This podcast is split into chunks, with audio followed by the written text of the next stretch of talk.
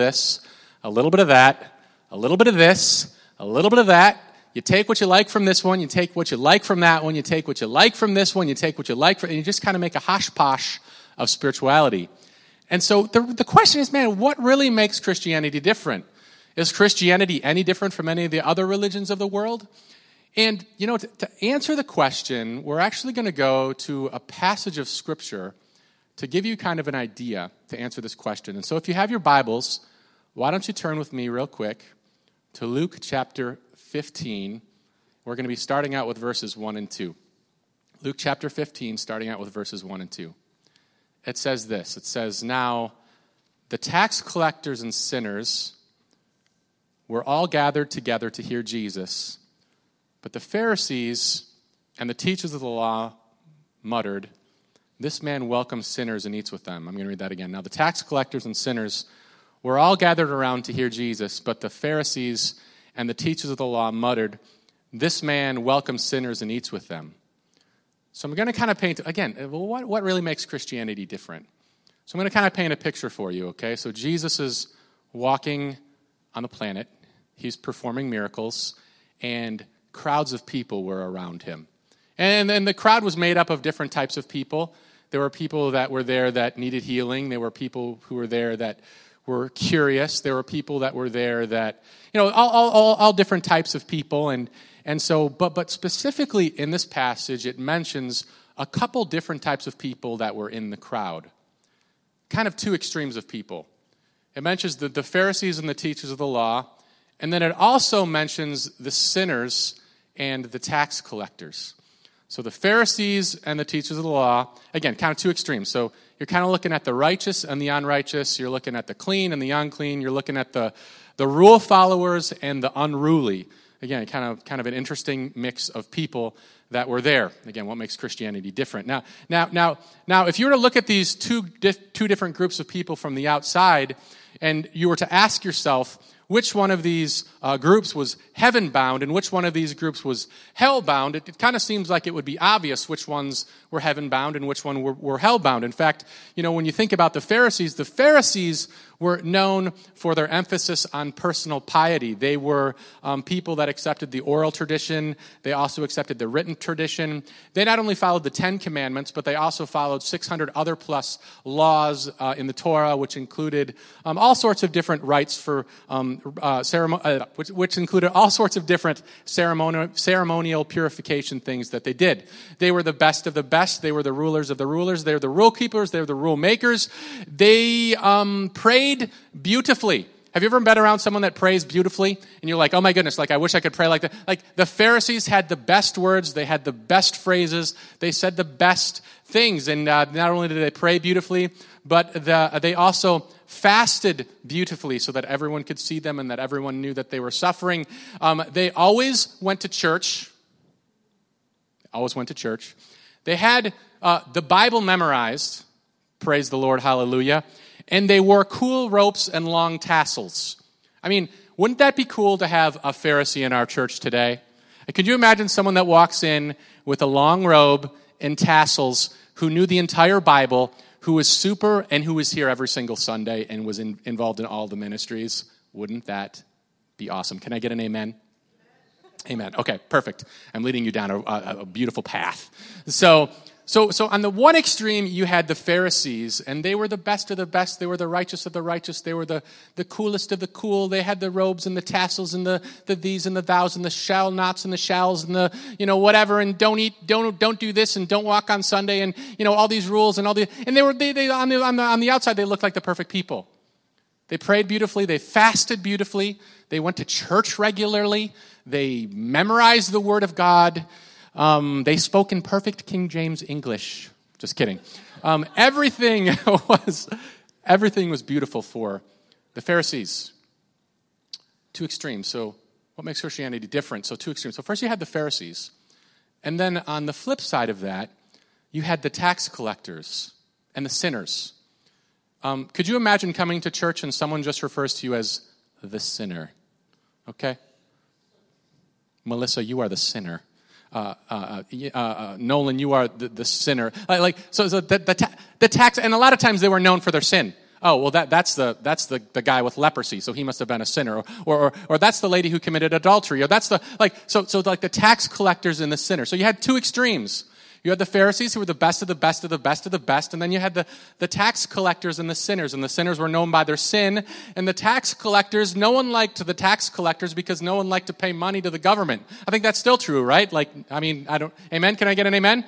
Tax uh, season is coming up, and what, and um, no one liked the tax collectors because they were people that were Jews who were working for the Romans, and they were considered turncoats and traitors, and they were bad, and no one liked the tax collectors because everyone knew that tax collectors cheated everyone.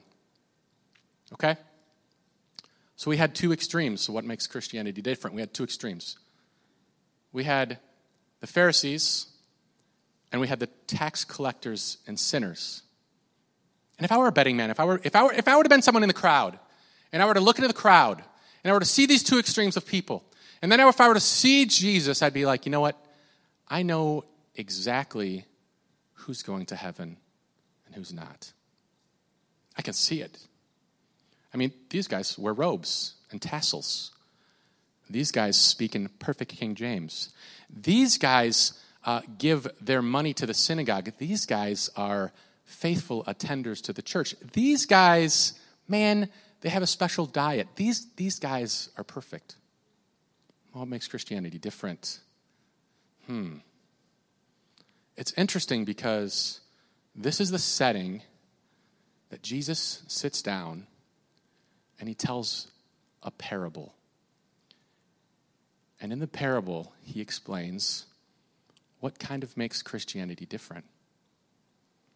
So if you look in Luke chapter 15 again, and you go a little bit further down, it says, 15, verse 11 and 12, Jesus begins to tell this story what makes Christianity different.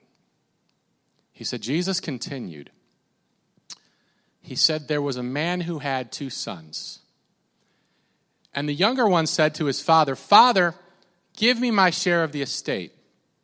Now, this would have been something that, like, it doesn't seem like that big of a deal today to ask for, you know, for, for someone to ask for their share of the estate. But, but, but actually, back in biblical times, this was, this was a really big deal. In fact, uh, an estate was not given until someone had passed. So essentially, what the son was saying was that, Father, um, I wish you were dead. And I wish you were dead.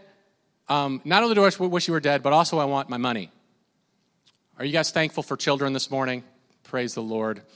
But this was a pretty disrespectful thing for him to say. I want my money, and I want it now. I don't want to wait for you to die. I want my money now. I kind of wish you were dead because I want my money because I want to do whatever I want to do with my money. I want to do whatever I want. I, I, just, just give me my money. This would have been terribly disrespectful. This would have been a slap in the face. This would have been something terrible. This would have been something scandalous. This would have been something uh, atrocious. That I'm trying to think of some other uh, words. This would have been something uh, scandalous. This would have been something uh, diabolical for a son to ask his father, I want my money. I want it now. You're not even dead yet, but I want it. I want it. Give it to me. Give it to me. Give it to me. Give it to me.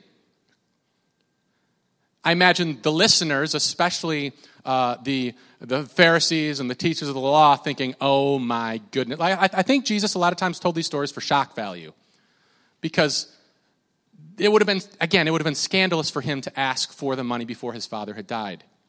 But shocking. And even more shocking is if you keep on reading, you see in verse 12 that he actually divided his property between them. He divided his property among them. So, so it's like, hey, this, this, this boy, he came to his father. He said, Father, I want my, I want my portion of my uh, estate. And shockingly enough, the father obliged to the son's request. Man. Not long after that, the younger son got together all he had. He set off for a distant country and there squandered his wealth in wild living. And after he had spent everything, there was a severe famine in the whole country, and he began to be in need. So he went and hired himself out to a citizen of that country who sent him to the field to feed pigs. He longed to fill his stomach with the pods that the pigs were eating, but no one gave him anything. So he divided his property between them. Not long after that, the younger son got together all he had. He set off to a distant country, and there he squandered his wealth in wild living. And after he had spent everything, there was a severe famine in the whole country, and he began to be in need. So he went and hired himself out to a citizen of that country who sent him to his fields to feed pigs. He longed to feed his to fill his stomach with the pods that the pigs were eating, but no one gave him anything. So the son takes the money, took the inheritance, ran away from home, and squandered everything. Let me say that again.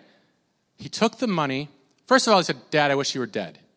Then he takes the money, he took his inheritance, he ran away from home, and squandered everything that he had um, on wild living. He squandered everything that he had on wild living. You know, it's interesting because I think that squandering can be fun. Does that sound weird? But squandering can be fun at times. I think squandering can bring a certain level of satisfaction when you're squandering. Uh, squandering can be enjoyable. Squandering can be so enjoyable at times. When you just don't even have to think about tomorrow or the next day. Squandering, oh my goodness, sometimes it's just fun to squander. Amen? Amen. Thank you, Matt. Uh, squandering. It's like, it's like squandering can be fun for a time. I would even argue that sometimes living with pigs can be fun. Living with pigs can be fun for a time.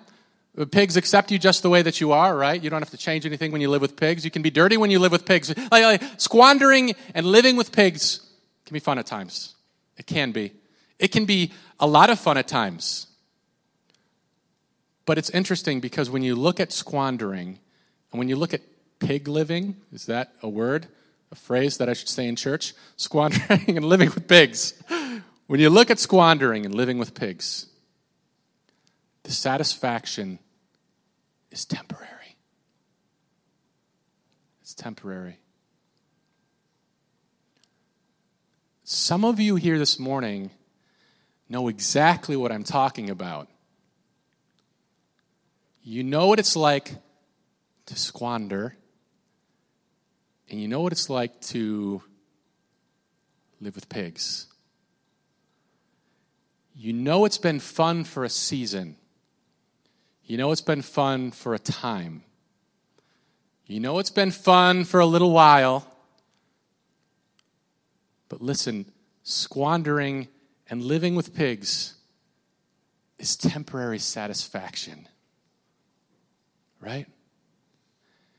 And eventually you realize that there's nothing here eventually you realize that, that, that, that the fun seeking, the squandering, the living with, eventually you realize, oh my goodness, like, like, like I'm actually living in a famine. And the things that brought me satisfaction at one time aren't bringing me satisfaction anymore. There's, there, there, there's a moment when, when you realize that there has to be something different, right? There has to be something different. I've tried all these things. I've experienced all these things. I've gone after all these things. They were fun for, but there has to be something different. And I love the wordage in the text because it says that when he came to his, hold on, um, it says in um, verse 17, it says, but when he came to his senses, I feel like that's such a powerful phrase there.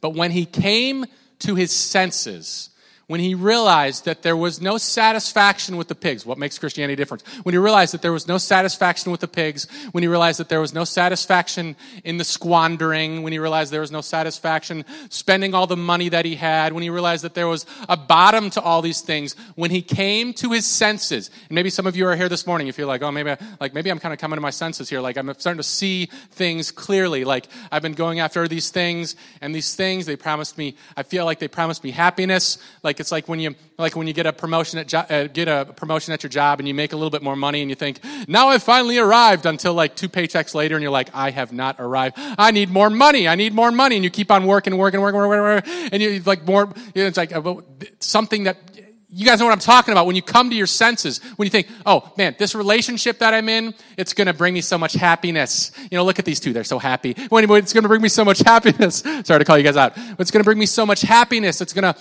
like, this is going to fulfill everything that I desire, everything that I need, right? But when you come to your senses and you realize that there's a God shaped hole in your heart, that nothing else can fill. Like when you sit there and you realize that, like, listen, like, like I, I can do all this squandering, I can do all this, I, I can live with.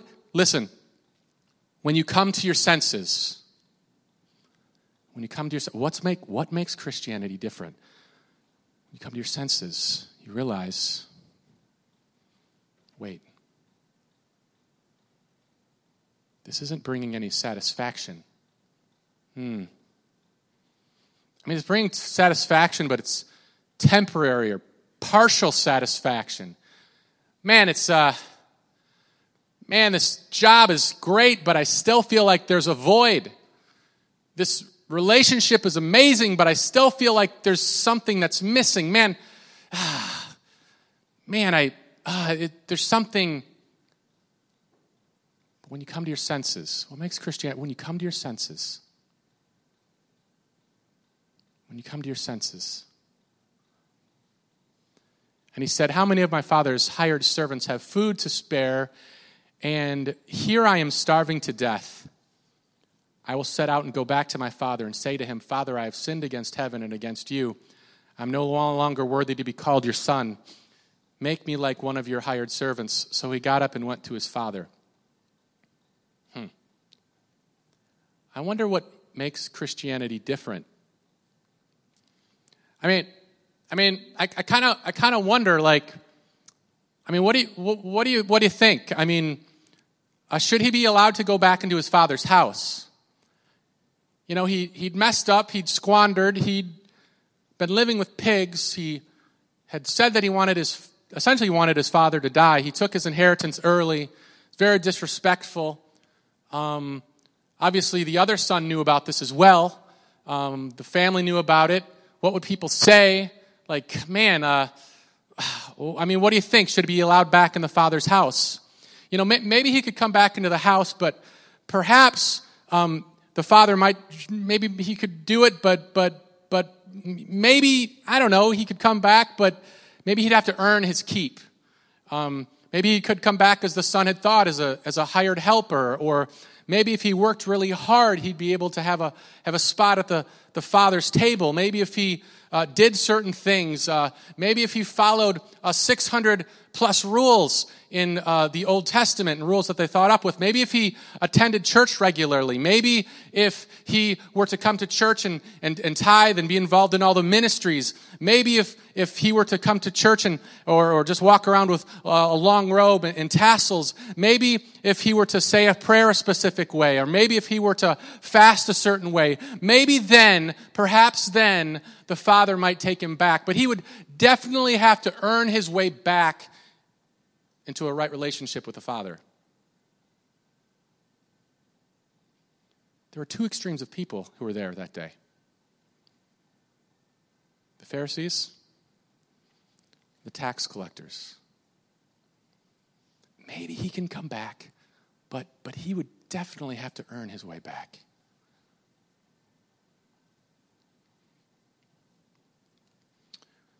Listen, Judaism teaches that by changing your behavior and doing good deeds, you can earn your way to heaven.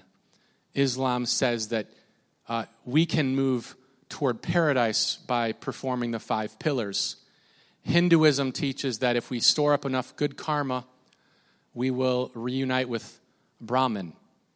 Buddhism says that we can enlighten and disciples our, disciple ourselves into nirvana by practicing the eightfold path. I have a friend who is a devout Jehovah's Witness that thinks, man, if I just do enough good deeds, eventually, maybe I'll be part of the 44,000, 144,000, 144,000. Maybe, maybe just then.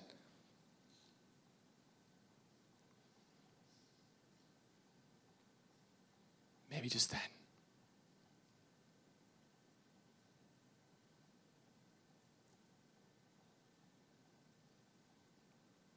But it's interesting when you look at the father's response. It says that he saw him from a distance. I imagine him looking out and him knowing his son so well that he could make him out from his outline on the horizon. And I imagine that that is the way that God sees you as well. Maybe you've been gone for a long time. You think that the Father would not even recognize you, but He, he knows where you're at. He knows your name. He knows exactly what you've gone through. It says that He saw him from a distance. And He ran to him and He wrapped His arms around him. He kissed him. He gave him a robe and put a ring on his finger. Why would the Father do that? What makes Christianity different? Why would the Father go to such extremes? You know, in Scripture it says that because of God's great love for us, it says that God so loved the world. One passage of Scripture says, uh, oh, uh, How great is the love the Father has lavished on us. Can you look to your neighbor and say, Lavished? Lavished on us. You know, God's love for us is not contingent on what we do. God's love for us is based on his work. His love for, his, his love for us is based on, on the work that he did on the cross for us. I love what it says in John uh, 1, verses 9 through 13. It says, The true light that gives light to everyone has come into the world. He was in the world, and through the world, and though the world was made through him, the world did not recognize him. He came uh, to that which was his own, but his own did not receive him. Now look at verse, uh, it's verse 12 there. It, say, it says, Yet to all who did receive him, to those who believed in his name, he gave the right to become children of God. Children born not of natural descent, nor of human decision, or of human or, or, or, of, or of a husband's will, but born of God. You know, all other religions, we try to attain, we try to get to God, but in Christianity, God came to us. He came and He dwelt among us. There's nothing that you can do to get your, it's, it's all about God's grace. Others, other religions teach us that our own, but, but other religions teach us that it's our own sacrifice um, that we can pay our debts. But in Christianity, Jesus taught that only God's self sacrifice can pay our debts. Worship team can come back up again. Yeah.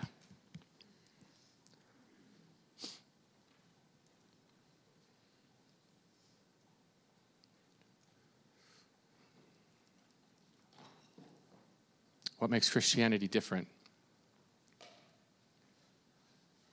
What makes Christianity different? For God so loved the world that he gave his only begotten Son, that whoever believes in him will not perish, but have everlasting love, have everlasting life. How great is the love the Father has lavished on us that we should be called his children. It's not about the things that we do, but it's about the thing that He has already done for us on the cross. I have been crucified with Christ, and I no longer live, but Christ lives in me. The life I live in the body, I live by faith in the Son of God who loved me and who gave Himself for me. God, we, we thank you that we have this opportunity to talk about your, your word. God, I thank you that we have this opportunity to be here in your presence. God, I thank you that um, you came and you died for everyone, and that you have a radical type of love for us, a love that, that, that searches for us, a love that is never ceasing, a love that, um, I'm just thinking of it in Luke chapter 15, the lost chapter, where, where it's like the lost coin, where, the, where, where she tears apart her, apart her whole house looking for the coin, or, or the lost sheep, where, where the shepherd leaves the 99 to find the one, or the lost son. God, God, God, God your love is, is so radical and is so um, encompassing, God. I thank you for your love. And God, uh, maybe there are some people here this morning that have felt like they have uh, been living, they've been squandering, and they've been living with the pigs, and they've been doing their own thing. And God, right now, I just pray that you'll minister to them, that you'll speak to them, that you will uh, just uh, continue to uh, change their hearts and transform them, God. God, you, it's not like you're, you're asking uh, us to do and do and do, but you're just asking us to believe in you and to follow you because you already did the work on the cross, God. And as we sing this song one last time, may you get the glory and the praise.